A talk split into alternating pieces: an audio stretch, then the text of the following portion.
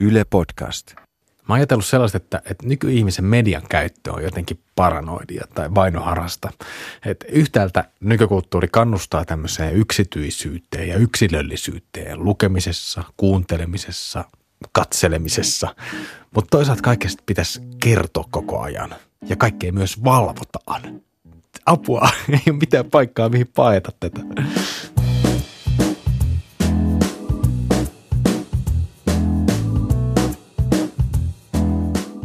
Tämä on Pietari Kookavi täällä, kirjallisuuspodcast. Ja tänään pohditaan just sitä, mitä sä kuuntelet. Eli kirjallisuuden ja radion intiimiä suhdetta. Mä oon Pietari Kylmälä.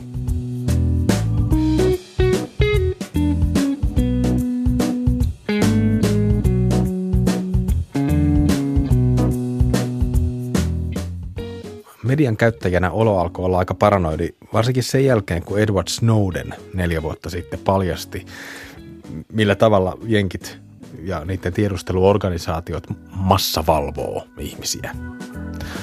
Yhtäkkiä myös mun oma yksityinen älypuhelin taskussa alkoi ahdistaa. Se, se, on, se on intiimi laite, jonka avulla mä puhun mun ystävien kanssa ja käytän sosiaalista mediaa ja myös luen kirjoja ja kuuntelen radiota, niin tämä yksityinen laite alkoi tuntuu tunkeilevalta.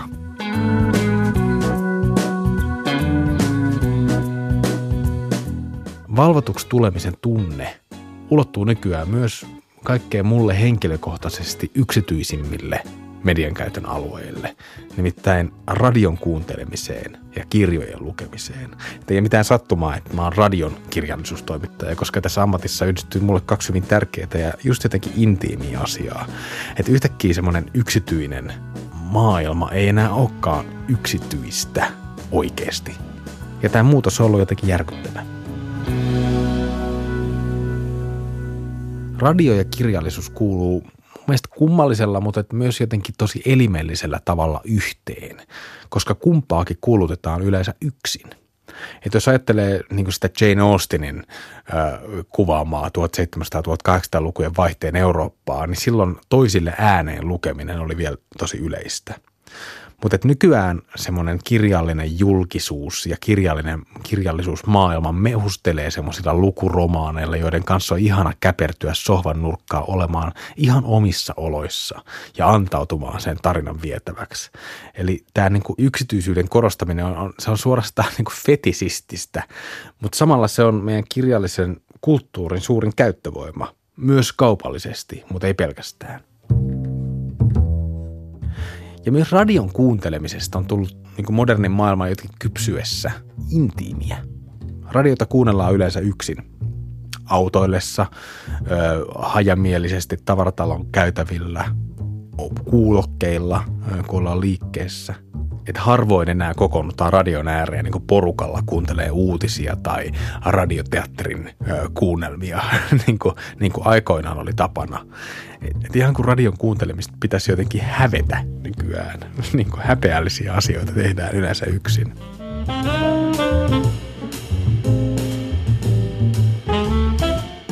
Mutta toisaalta myös niin, että, että tämä uusi yksityisyys on myös pelastanut kirjan ja radion semmoiset vähän niin kuin vanhanaikaiselta tuntuvat käyttöliittymät tällä mobiililaitteiden ja internetin aikakaudella.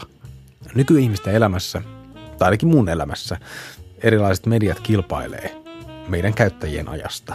Kirja ja radio on joutunut jotenkin keksimään itsensä uudelleen semmoisena yksityisenä alueena modernissa maailmassa, jossa ihmisten aikaa pilkkoo viihde ja velvollisuudet monille ihmisille kirjoista ja, ja radion kuuntelemiset on tullut semmoinen niin kuin, ö, pakopaikka kiireisen ja hallinnoidun arjen keskellä. Myös mulle radion kuunteleminen saattaa olla päivän ainoa semmoinen niin oikeasti yksityinen hetki.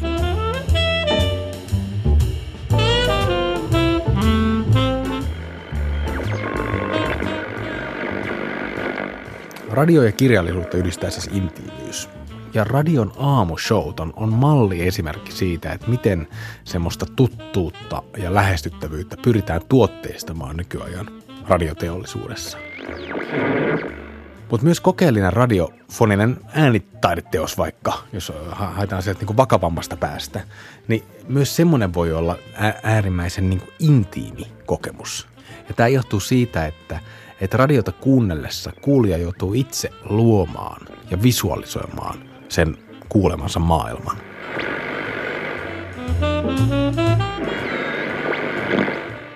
Tämä on tuttuu myös kirjojen lukijoille. Lukiessa sanat muotoutuu visuaalisiksi muodoiksi, maisemiksi, kasvoiksi, tapahtumiksi. Mielikuvitus tuottaa kaiken sen, minkä kirjoitus jättää auki. Ja jos aamushowt radiossa pyrkii parhaansa mukaan ikään kuin imitoimaan tuttavallisuutta, niin radion yöohjelmat on perinteisesti ollut kaikkein intiimein radiokerronnan muoto. Yön pimeät tunnit mahdollistaa kaikkein semmoisten salaisimpien asioiden kertomisen ja yöradion kuulija ottaa ihmiselämän kevyet ja raskaat asiat tosi pehmeästi vastaan. Että jos ajattelee – psykiatripolitiikka Pekka Saurin 80-90-lukujen yölinjaohjelmia. Ne on legendaarisia just sen takia, koska niissä kuulijat voi kertoa melkein mitä tahansa ja kaikki otettiin todesta.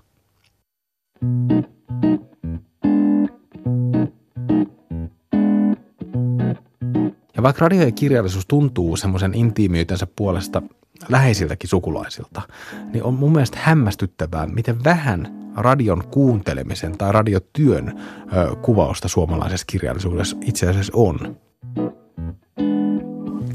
Teppo Kulmala oli mulle uusi kirjailija tuttavuus ja Teppo Kulmala on jo tämmöiseksi neliosaiseksi paisunut laaja teossarja Radio Tuupovaara on yksi suomalaisen nykykirjallisuuden omalaatuisimpia muotohybridejä ja sen, sen kerronta ponnistaa sieltä yöradion niin kuin intiimistä estetiikasta. Radio Tuupovaara pyrkii olemaan samanaikaisesti tämmöinen niin kirje- ja esseekokoelma ja myös yöradiolähetys tai kirjallinen yöradiolähetys ikään kuin, että, että, että se story tai se niin kuin tapa, miten siinä kerrotaan, että, että, että tämä kirjailija vetäytyy talvikuukausiksi tuupovaaralaiseen ra- taiteilijaresidenssiin ja alkaa sitten yön tunteina kirjoittaa sähköposteja, eli niin sanotusti niin kuin yöradiolähetyksiä omille kollegoilleen. Ja sitten nämä kollegat lähettää kuulijakirjeet takaisin ja ne päätyy osaksi, kaikki, kaikki se teksti päätyy osaksi tätä tämän Kulmalan teosta. Eli Teppo Kulmalan Radio Tuupovaarassa kirjallinen kerronta pyrkii semmoiseen just radiolähetyksen ikään kuin intiimiyteen, jossa jos kirjoittaja ja vastaanottajan suhde olisi mahdollisimman läheinen. Ja se tekee sen tämmöisen kirjeen romaanin, kirjeen vaihto romaanin muodon kautta. Tämä ajatus siitä, että radio on jotenkin läheinen tai intiimi ö, media, niin se on pitkän historiallisen kehityksen tulosta kun radio tuli eka kertaa ihmisten koteihin 1900-luvun alkuvuosina, alkuvuosikymmeninä, niin se oli tosi outo kapistus. Ja se oli myös sellainen juhlallinen asia, jota ihmeteltiin ja kokoonnuttiin kuuntelemaan yhdessä.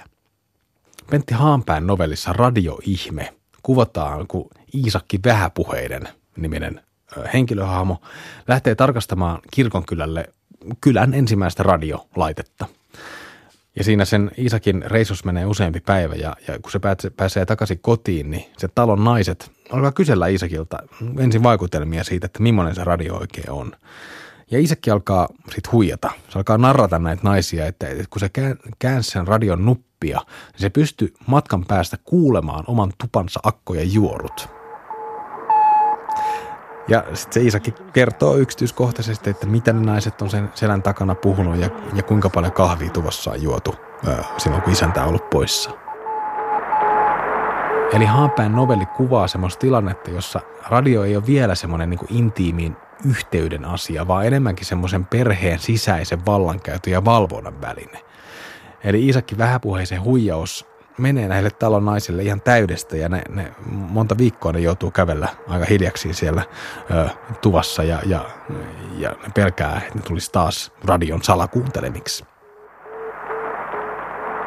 Eli Edward Snowdenin jälkeisessä ajassa mulla on, mulla on itse, itse asiassa palattu haanpään kuvaamaan maailmaa, jos radio vastaanotin ainakin tässä nykyisessä niin kuin älypuhelimen öö, muodossa, toimii myös salakuunteluvälineenä.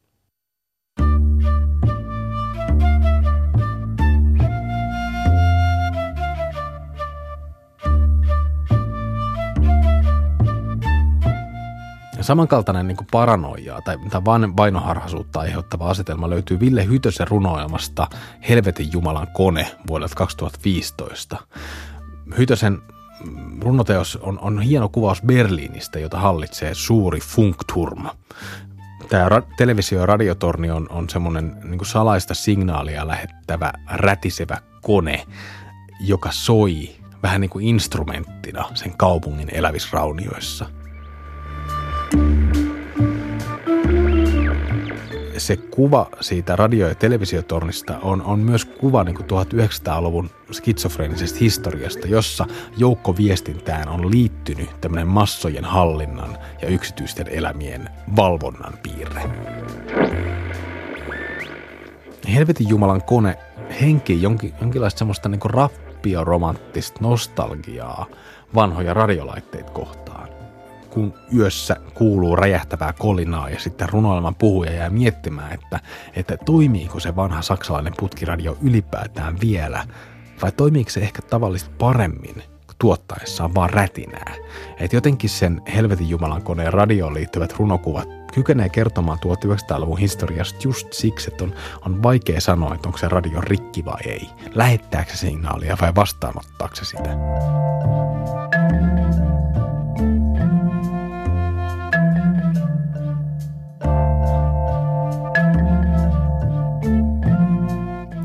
Haanpään novelliin ja Hytösen runoelmaa voi yhdessä lukea semmoisena analyysinä niin kuin moderniin teknologiaan liittyvästä yksityisyyden menetyksestä tai ainakin sen pelosta. Haanpään novellissa tämä radio valvoo sen tuvan tapahtumia ja Hytösen runoelmassa se radio muistaa kaiken. Radion intiimyyteen liittyy tämmöisiä aavemaisia piirteitä kummassakin.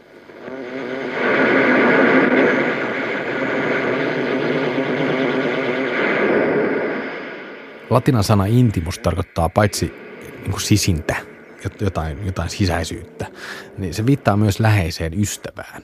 Radio on Haapään novellissa ja tässä Hytösen runokokoelmassa Helvetin Jumalan koneessa kummallinen semmoinen vähän niin kuin läheinen ystävä, joka suoltaa samaan aikaan puhetta ja tungettelevasti salakuuntelee. Paras kirjallinen kuvaus radion intiimyydestä löytyy kuitenkin Jukka Parkkisen kirjasta Korppi Korppi ja Korven veikot. Se ilmestyi vuonna 1979 ja se kertoo Kalevi Korpin seikkailuista. Ja tässä, tässä kirjassa armeija on ottanut tämän Korppien korven ammuntaharjoitusten kohteeksi. Kalevi Korppi löytää sitten armeijan komentoteltasta radion, ihastuu sen semmoiseen moniääniseen luritukseen ja alkaa heilastella sen radion kanssa. Kalevi Korppi on siis yksinäinen lintu. Muut korpit on kevään aikana jo pariutunut ja Kalevi saa siitä radiolaitteesta ikään kuin laastarin omaan mm, romantiikan kaipuuseen. Se, se rakastuu.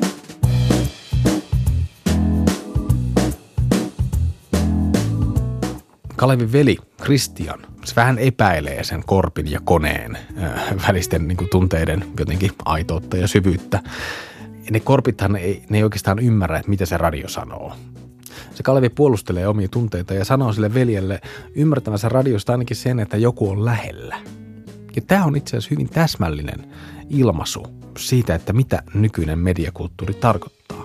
Koska siinä viestin olemassaolo on tärkeämpi asia kuin se sisältö. Eli rakastuessaan radion semmoiseen surinaan ja sekaviin lauseen pätkiin, niin se Kalevi Korppi heittäytyy sen radion intiimyyden vietäväksi. Viesti ei merkitse mitään, kunhan se surina vaan jatkuu.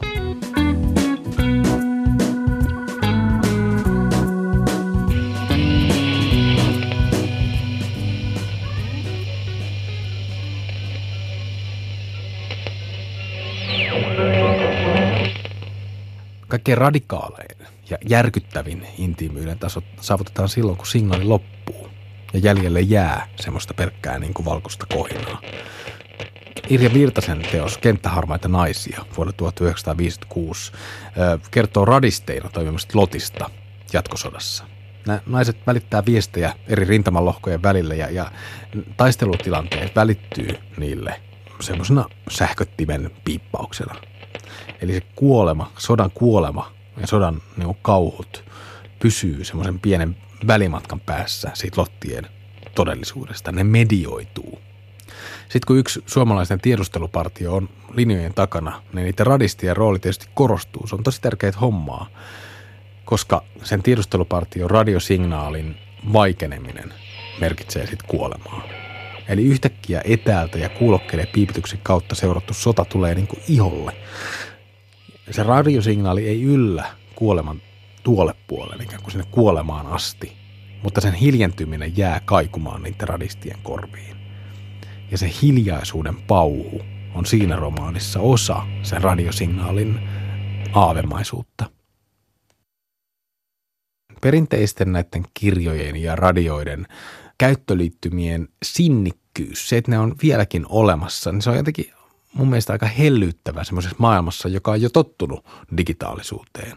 Ainakin kirjojen markkinoijat on tajunnut tänne, koska, koska mainoksissa kirjaesine on liittoutunut tämmöisen kotona tapahtuvan hyggeilyn tai semmoisen mukavan yksinolon kanssa.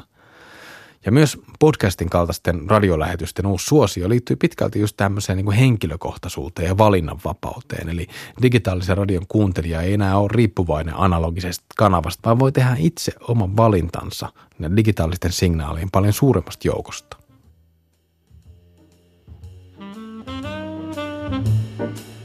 Ja sitten nykyaikaan liittyy vielä se, että, että, että, että nämä internetin niin kuin sosiaaliset mediat on luonut niin kuin uusia radion kuuntelemisen – ja kirjojen lukemisen yhteisiä ja sosiaalisia muotoja. Eli yhtäkkiä digitaalinen radiolähetys saattaa muistuttaa semmoista vaikka nyt haanpään novellin radioihmettä, jonka ympärille keräännytään siinä virtuaalisessa tilassa, josta keskustellaan yhdessä. Ja vaikka lukeminen tapahtuu nykyäänkin yleensä yksinäisyydessä, niin kirjabloggarit ja verkkolukupiirit on lisännyt sen kirjan ympärillä tapahtuvaa keskinäistä puhetta ja kanssakäymistä. Eli yksityisyys ei olekaan nykyisessä mediamaailmassa enää yksinäistä, vaan se on sosiaalisuuden, keskinäisen kuuntelemisen ja myös salakuuntelemisen aluetta. Tämä on hyvä muistaa. Eli pako omaan itseen ja yksinäisyyteen alkaa olla yhä vaikeampaa.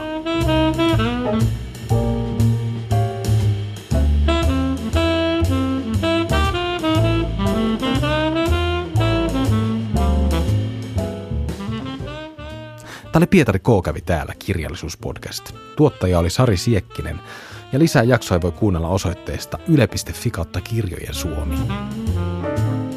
Yle Podcast.